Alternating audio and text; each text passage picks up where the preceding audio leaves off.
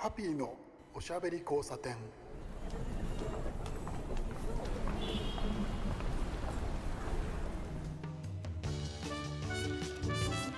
こんばんは。ハッピーこと飯塚敦です。今夜も聞いてくださってありがとうございます。今ねこの、えー、放送が始まりました。このタイミングから小1時間するともう4月なんですよね明日。早い早いです。ねついこの間えー、お正月なんて言ってたと思ったら暖かくなっちゃいましたなんていう話をですね冒頭にする、えー、番組とか文章とかよく見ますけれどご多分にも漏れずですね私もちょっとあのまあ誰でもだよね早いよねって思っちゃうんですけれど、えー、木がね変わります、え新しい木が始まります。そうですね、えー、社会人の人は、えー、例えば新社会人の方なんかもうすでに会社で研修が始まってる方なんかも多いと思いますしで入社式なんてのがあると思いますし、えー、学生の方はね、え卒業式終わって、え、次の、え、ステップ入学式になっている人もいますし、えー、いろいろだと思うんですけれど。まあそんなですね季節変わり木の変わりの、えー、4月1日を目前にした今日なんですけどね。今日の放送ちょっとですねあの意外とねあの喋ってなかったなっていう、えー、お話をしてみようかなと思います、えー、番組としてはもう、えー、2年半近くやっててこの秋で、え3年、え満了4年目に入るというこのハピーのおしゃべり交差点なんですけどお送りしているスタジオ、え東京秋葉原岩本町にあるデジタルキッチン。ここのね、え運営会社の話なんていうのでしたことが意外となかったんじゃないかな。でもねあの硬い話をするつもりはないんですよ。運営会社が何をやっててどうしたこうしたで、えー、ありがとうございますありがとうございましたっていうね硬い話ではなく、えー、このスタジオの空気雰囲気がどうやってできているのかそんな話をできればなと思っています。ハッピーのおしゃべり交差点。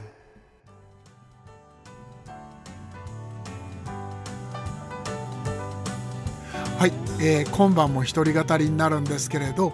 えそもそも なんですけれどね。あのハピさんは、えー、どこからこの放送をやってるのっていう話をですねいまだにする人がいる。いまだにする人がいる。2回言いましたけれど。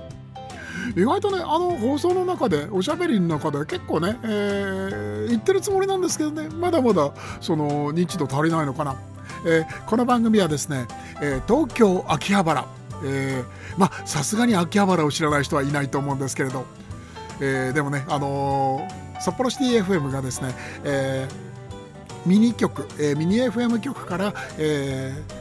インターネット局にねシフトして、えー、まあその前からあのインターネット放送やってたわけなんですけど聞く人がもうあの何しろねあの全世界ということになるわけなのでまあそんなに大きい話をするつもりはないんですけれど、えー、まだまだ知らないかなというのが、えーえー、そういうねあのリスナーさんがいるかもしれません。まああの何しろあの日本語で喋ってるんであの日本語圏であの聞いてくれてる方がほとんどだと思うんですけれど。えー、東京秋葉原、えー、ごご存知、えー、日本の電脳シティですよね。あの僕がですね、えー、まあぼちぼちいい年なんですけれど僕が秋葉原に通い始めた、えー、もうですから50年近く前いやまあそこまでいかないか45年ぐらい前かなあの当時ね小学校とか中学校の頃なんですけれど、えー、その頃に秋葉原に通ってたというのがありました僕はあの東京の下町に住んでますんで秋葉原まではね、えー、JR の電車で、えー、駅5つぐらいしか離れてないんですよ。でそれで、えー、昔から通った秋葉原っていうのがあって何だったのかっていうとエレクトリックシティ電脳シティだったわけなんですよね、えー、当時はだからまだ、えーコンピューターの時代ではなかったっていうのがあってですね、えー、トランジスタラジオとか、えー、その他もろもろをですね自分で自作する、えー、ハンダゴテと、えー、あのララグ版っていうねあのあもういいやこれは。説明長くなるから、えー、とにかくですね電子工作なんていうのを好きな、えー、小中高だったんで、えー、秋葉原にあのーコンデンサーとかね、えー、抵抗とかそういうものをね、えー、探しに行ったなんていう、えー、子供時代の思い出がありましてその後は、えー、本の町、えー、神田神保町が隣にあるんで、えー、それと並行してよく通って、えー、その後に高校卒業前後ぐらいかな、えー、スキーが、えー、なんていうか興味が出た。時期がありましてそれで、えー、スポーツ用品が秋葉原お茶の水界隈は、ね、そういうお店が多いですから通ってみたいな感じですねなんだかんだでその僕の生活の中にですね、えー、秋葉原、えー、神田お茶の水界隈っていうのはねずっとそのうん大きな位置を占めてたんですよ。でまあ、えー、話が戻りますけれど今、えー、ここでおしゃべりをしているデジタルキッチン、えー、東京秋葉原岩本町がせあの正解というか一番近い駅になるんですけど秋葉原から歩いて5分ぐらい。えー、東新築線岩本町から歩いて3分ぐらいでしょうかね、えー、それくらいの距離にある、えー、デジタルキッチンなんですけれど、え、ここがねあのいつもデジタルキッチンだよって言って、えっと、説明する時は、えー、4メートルクラスのね、えー、大きなアイランドキッチンがあって、えー、イメージとしては、えー、ダイニングレストランですね。あのダイニングレストランの、えー、イメージの、えー、だから、えー、客席があってでカウンターがあってキッチンがあって。でいつもはそこであのマノさんとかインくんがお料理をしてるわけなんですけれど、えー、その、えー、スタジオはねあの収録スタジオも兼ねているというかそういう機能も持っていて、えー、そこから、え僕のラジオが収録されて、え札幌シティ FM の方に送られて放送されるというような流れになっているんですね。でそのデジタルキッチンを運営している会社というのがあります。えこれがねあのー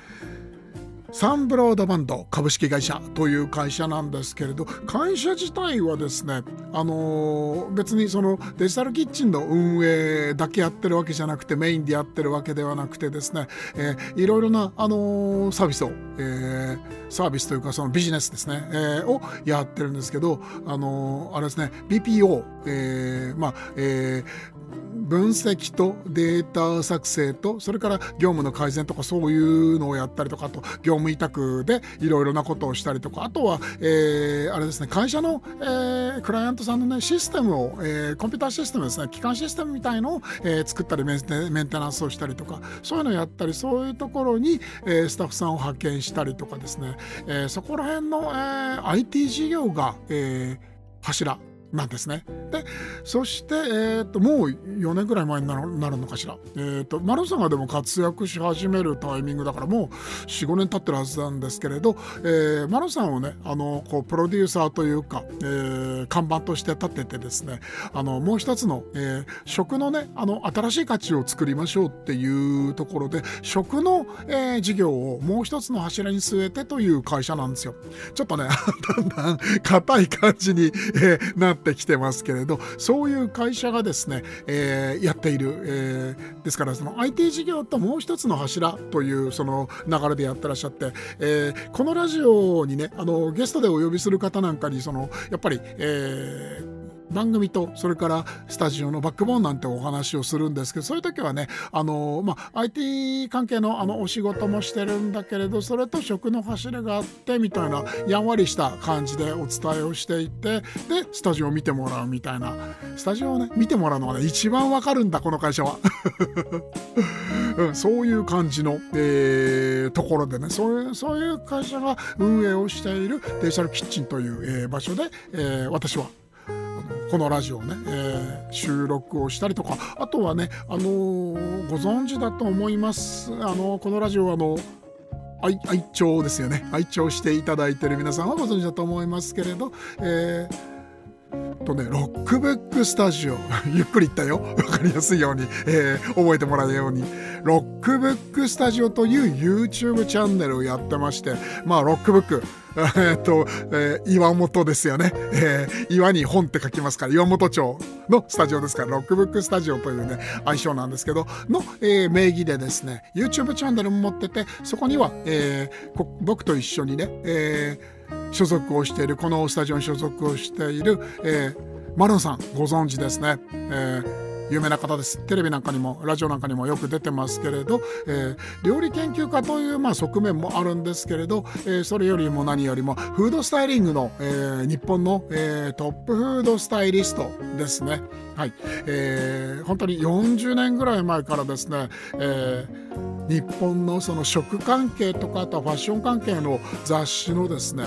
えーなんて言うんでしょうね。フードのページのねテーブルコーディネートをしたり、えー、料理を作って、えー、やえー、やったりとかそれからとはそうですね。いろいろな監修をやったりとかそういうかなりあの食に関して幅広い活動をしてらっしゃる方で。で、え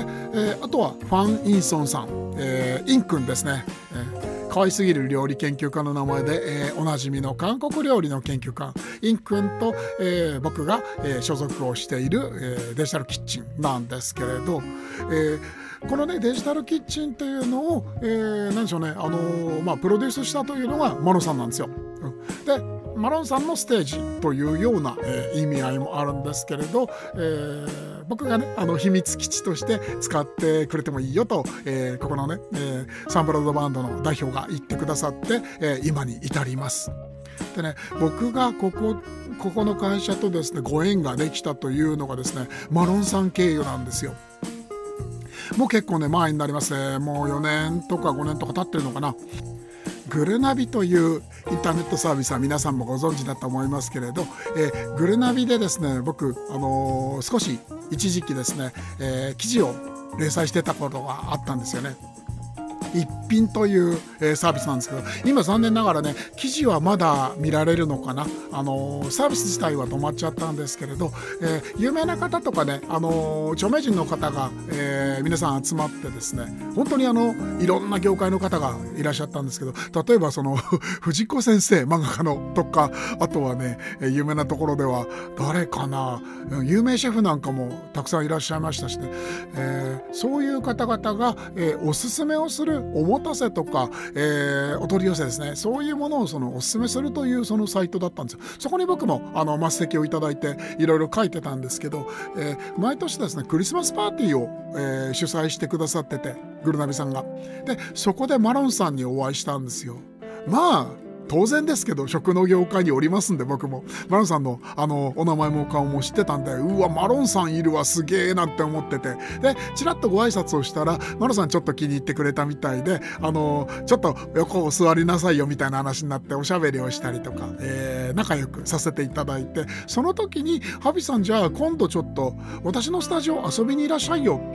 秋葉原にあるからなんてことをおっしゃってくださって、えー、マロさんがですね定期で、えー開催をしているマロンの夜会というですね、えー、小さな何て言うんでしょうね料理実演、えー、とあとはその試食があるパーティーをずっとやってらっしゃるんですね。それに呼んでくださったんですよ。それがねきっかけだったんですね。でまあマロンさんご存知の通りでですね非常に人気のある方で本当にコアのファンがたくさんいらっしゃる方なのでまああのー、お誘いいただいて行ったんですけどやっぱりそのマロさんスターなのであの本当にファンの方が皆さん周りにもう問えはたえでなかなかこう近づけないというかねあのせっかく呼んでいただいてその僕がそのマロンさんをなんでしょうね、あの独り占めしちゃいかんというのがあったんで、まあ、あの壁際で、あのお酒いただいたり、マルさんのご飯を食べたりとかして、えー、一人で楽しんでたんですけど、その時にですね、あの、サンサンブラウドバンドの代表がお声をかけてくださって、マルさんがね、あの紹介をしてくださったんですけれど、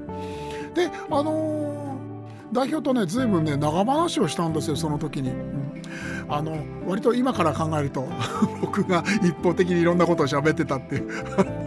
こう見えて人見知りってのはないんですけれどやっぱり初めての方とこうおしゃべりするのはそれなりに緊張するみたいでですねこっちがもうガンガン喋っちゃうというタイプなんですけれどそれであの代表がねあの割と僕のことを面白く思ってくださったみたいで、え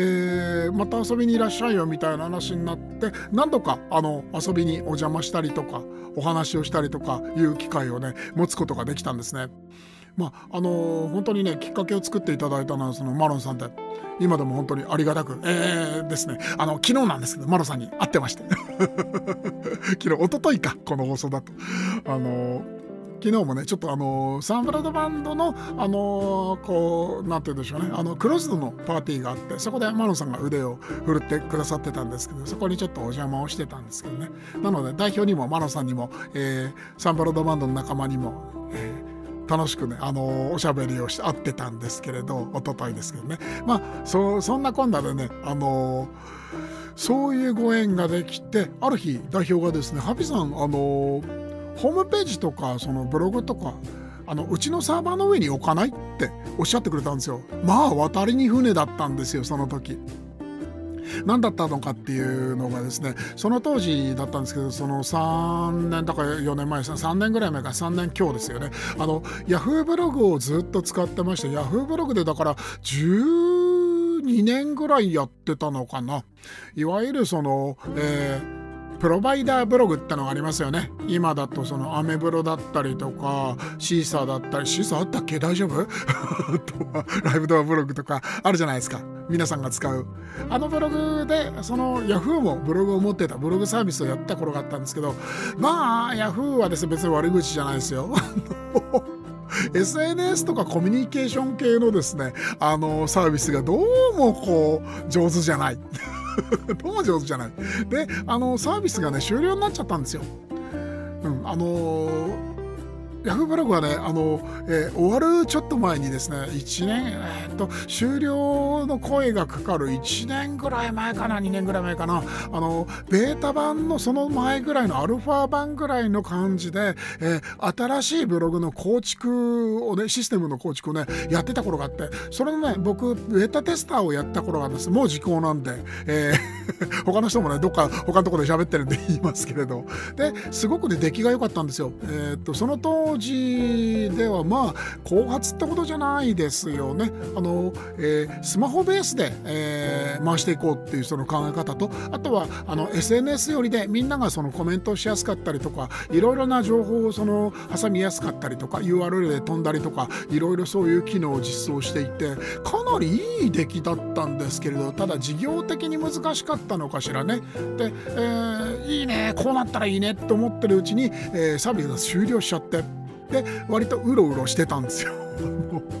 僕のブログはあのご存知の通りあのー、ハピさん .net で、あのー、サンブロードバンドからお送りをしておるんですけれど、あの、その前がね、あのー、ノートで更新をしてたりとか、えー、あとは、えー、ヤフーブログ時代のものは、えー、っとですね、アーカイブを FC2 で残してあって全部読めるようになってるんですけれど、それまで最終的には、あのー代表があのここのブログに、えーとえーと、統合しようという話をしてくださっててそれ本当に何よりなんですけどね。まあまああの急ぎの仕事ではないんでそれはね。後回しになってるんですけど、えー、そういう感じでですねあのまあ割とブログ僕は非常にブログ大事なんですけど自分にとって、うん、もう本当に財産だと思ってるんですけどそれがその、えー、一箇所に統合できてその自分のあのオリジナルで作ってもらえるっていうのも当たり船だったんでお願いをしてでその時にあのサンブロードバンドの所属という形を、えー、こうお誘いいただいて、えー、て言うんでしょうねあのお世話になることになったわけなんですよね。それで今までは、えー、例えばなんですけどそのブログと SNS とバラバラだったのがそのブログの中にその SNS が貼り込めるようになったりとかあとはホームページという形で、えー、お仕事をねあの取るというかそのお仕事をその、えー、ハビさんにお願いしたいみたいな人がその一目で見て分かるような、えー、場所を作ってくださってありがたいっていう。今回の今日の 話のねテーマっていうのは、ね、場所という話なんですよ。いやもう3分の2終わってるじゃないかって話なんですけど、えー、サンブロードバンドのね、えー、デジタルキッチンの話をここまでしてきたんですけれどそんな環境で、えー、僕が日々そのいろいろとえー、ラジオの収録をしたり、えー、それから皆さんとおしゃべりをしたり、えー、打ち合わせをしてねあのいろいろなビジネスアイデアをひねったりとかしてる場所なんですけど場所場所というのがすごく大事でですね、えー、皆さんはその何て言うんでしょうね自分のお尻の置きどころっていうのを持ってらっしゃいますか？えー、例えばなんですけどその何、えー、て言うのかなあの仕事？仕事っていうのはそのこう日々において人生において非常にその、えー、時間というところでね考えてね割合が大きいですよね。まあ、寝る時間が例えば8時間前後っていうことでお仕事と同じぐらいの、えー、こう時間を日々の中で使ってるわけです。3分の1がその仕事だと思うんですよ、えー、日々の。でそういうねあの長い時間を過ごす、えー、場所というのがですね、えー、私ハッピーにはですねちょっとその定まっていなかったというか、えー、これはもうあの職種的な問題ですけれど、えー、フリーランスということでねフリーランスのライターっていうのをやってますと、えー、まず、えー、土台になる取材ですよね。取材で出かけなければいけないっていうのが一つあってあとは執筆っていうのがあってただあの取材は当然ながらその取材先にお出かけをしなければいけない。んですけれど、えー、執筆っていうのは意外とどこでもできちゃうんですよ。うん、基本的にはその自分の、えー、おうち県の事務所で、えー、書くことが多いんですけれど何て言うんだろうなやっぱりその一応その事務所という体で、あのうちはあの3階建ての、えー、お家なんですけど一軒家なんですけどその、えー、3階にねあの自分の部屋という形で、えー、事務所という体でやってるんですけれど意外とやっぱりねそのお家と職場が同じっていうのはこう難しかったりするところも出てきますそういう中でそのご縁ができてマノさんにご縁をつないでいただいて、えー、この場所ですねデジタルキッチンをその代表がねあのハビさんの、あの自分の事務所と思って秘密基地だよこれはハビさんのっておっしゃってくれてそれでねすごくそのお尻が座った感じがあるんですよ。で、えー、まあとはいえフリーランスですからね、あのー、まあ、自由に動かなきゃいけないというか自由に動くべき、えー、仕事なわけなんですけれどやっぱりですね帰ってくる場所があるっていうのはこれ心理的に随分違うんですよ。そういうのがすごくねあの何て言うんでしょうね大きくその自分のそのメンタリティーにね影響するっていうのは感じています。えー、これね何なのかっていう話なんですけれど、まあ、昨日あのずいぶん久しぶりにあのデジタルキッチンでねパーティーがありまして、えー、皆さんが集まって、うん、スタッフの皆さんとかね、あのー、あとはマロンさんとか、えー、グリップというね、あのー、食のね、あの食のビジネスの、えチームビジネスチームがあるんですけれどあのラジオにも、えー、登場いただいた、えー、ベリーさんなんかも参加してるんですけれどえっとねあの知ってる顔が同じ場所にねあの集まるっていうのはこれは結構ね何て言うんでしょうねこう心理的な安心感みたいなところとかほっとするところがあるんですよ。でヶ月か1ヶ月半ちょっとねあのいろいろちょっとその個人的な理由でですね、えー、スタジオに顔をその出しづらかったりとか、えー、これ別にあのみんなとあのこう もやもやがあったりとかそういう話じゃなくて個人的にねあのやることができたというかその用事ができてしまってそれがその不定期にその発生するというような、えー、状況が続いていて結構ねちょっとね気持ちがね内側に行っちゃってたのがあったんですけれど。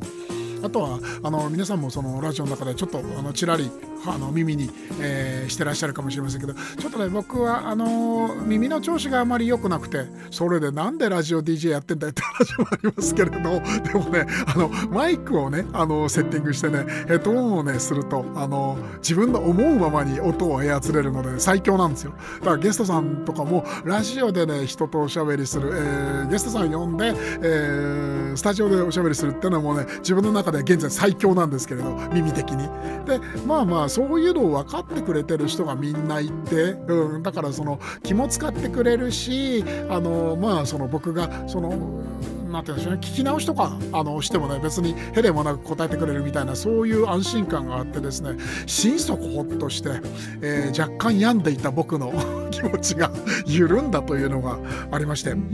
で、えっと、それもこれもねあの大事なのはコミュニケーションなのかなっていうのがねあるんですよ。えー、フリーランスなんていう仕事をしてると、あのー、まあ、そのお付き合いする人たちっていうのはやっぱりその、えー、同業者少しとあとはそのクライアントさんってことになっちゃうんでまあまあその友達というか親しいというかっていう感じにはならないことは結構多いですよね。あの普通に会社員やってらっしゃる方なんかよりはずっとそういう何て言うんでしょうまあ厳しいというのとも違うんですけどねそういう環境に、えー、あり続ける。これはね意外と結構その負担になる人は負担になっちゃうんじゃないかなもうねへでもないって言ってる人はもう大御所であのライティングだけでね食べていらっしゃる人だと思うんですよ。お友達にそういう人いっぱいいるんですけどこのラジオに出てくれた方なんかもね結構いますけれどあのねままだまだ僕はそこのところ腰が座ってないなっていうのは正直 あるかなというのも、えー、思うところがあるんですけど。ただやっぱりねその仲間がいるという安心感っていうのはこれは強いですよね。うん。仕事ってそのすべからく一人ではできない。と僕は思ってるんですけど当たり前です。まあお客さんがいて自分がいてそれで商売が成り立つっていうのはその商売の基本で。でお客さんはもちろんあくまでお客さん。で、えー、自分は自分っていうことでその分けなきゃいけない線を引っ張らなきゃいけないっていうところはあると思うんです、うん、あくまで仲間ではなくてお客さんですからねクライアントさんは。フリーランスっていうのはそういうようなスタンスが土台ベースになると思うんですけど。ただそれだけで仕事が回るかっていうとそうでもないんですよね。その自分が作り上げたものを買ってくれる人のところに持ってかなきゃいけないじゃないですか。これはその、えー、メディアさんですね。出版さんとか、えー、それからその放送さんとかそういうところに持ってかなきゃいけない、えー、それを売る、えそれからあとは、え連載を作るみたいなところ、え必ずだからその何て言うんでしょうね。その立場というか何て言うのかな所属ではない心情的な仲間っていうのはやっぱり作らないと、えー、仕事って回らないとこれは結局だからその会社に勤めてらっしゃる、えー、ビジネスマンサラリーマンの方とも、えー、通じるところ同じところだとは、え思うんですけれど。そういう人がいないと思い込んでやってるっていう時間仕事っていうのはすごくきついと思います。だからそこのところを上手に自分の、えー、お尻の置きどころ戻ったよ話が えっとね自分のね、えー、お尻の置きどころ自分の、えー、ホームありところっていうのがどこにあるかっていうのを明確にしておくとうーんなんだろうね気持ちが強くなるのかなっていうのはありますよね。例えばその実質的なバックアップをしてくれるくれないって話ではなくてそのハッピーさんがそこにいるよねっていうのを認識してくれている人がいる。うん、あの直接エイヤであの今はね、あのスタジオでお手伝いを、えー、してくれてる、あのねあの T プロデューサーとかもいらっしゃるんで心強いわけなんですけどそうじゃなかったとしても、あの社員さんの中にはねスタッフさんの中にはその顔だけ知っててお互い何やってんだかよく分かんないけれどあこんにちはみたいなそれくらいの関係の人もいるわけでそういう人たちがいるだけでね随分違うんですよ気持ちが。いつもの人だいつもの場所だっていうので自分が強くなれるっていうのはすごくあると思ってですから僕はあのこのデジタルキッチンをねすごく大事に思ってるんですよね。そうあのー、さっきもちらり出ましたけどえー、一昨日ですけど一昨日の夜ねあのサンプロードバンドの社内の、えー、ちょっとした集まりがありましてそこにねあのー、代表が誘ってくださってちょっと、楽しかったんですよ。マロンさんがお料理を作ってそれをあのスタッフさんがみんなで食べておしゃべりをしてお酒を飲んでみたいな。いいよねああいう空気はね。そこでね随分その1ヶ月半ちょっといろいろ面倒があったり体調が悪かったりで結構ね落ちてた気持ちがね上がったんですよ。もう本当にびっくりするぐらいその元気になって、うん、収録がねこの回ねギリになったのもねそこら辺があってギリになっちゃったんですけどその一昨日のねあの集まりがあっていきなりガーンって元気になって今日の、えー、この収録があるわけですよ。はいあのぱりねあの人と会わなきゃダメだなって思うし、えー、コロナで、えー、かなり人と会えなくなった時間が長かったじゃないですか。それで気持ちがいろいろ動いちゃった人変わっちゃった人もいるけれどもう一度誰かとねあの会っておしゃべりをするっていうのはこれはねすごく大事なことだと思います。僕もそれを体験しましたし皆さんも思い出さないといけないです。ハッピーのおしゃべり交差点まあそんな感じでですね。何の話だったかというとですね1ヶ月1ヶ月半ぐらいですね、えー、なんでしょうね病んでましてであのー、一昨日我を取り戻したというざっくり言うとそういうことなんですけど まあまあそのえっと長くその日々を人生をやってるとうんまあその皆さんも同じだと思いますけど結構そのなんでしょうね相談できないなって思ったりとかトラブルにあってその抜け出られないなみたいなあるじゃないですか。結構きついじゃないですか。うんまあ、そういう時のためにっていう意味ではないんですけれどそれでもあの友達がいたりとかその家族がいたりとか仲間がいたりっていうのはこれはね本当に大きな助けになるしあとは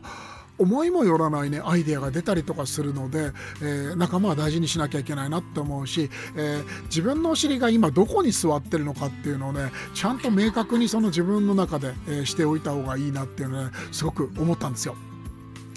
えー、今期、えーえー、今期じゃないんでねまだね。もうあと30分で4月ですけど、えー、今期も、えー、もう先に行っちゃいます。いい、えー、木になりそうな予感がしています。お相手はハピーこと飯塚敦でした。おやすみなさい。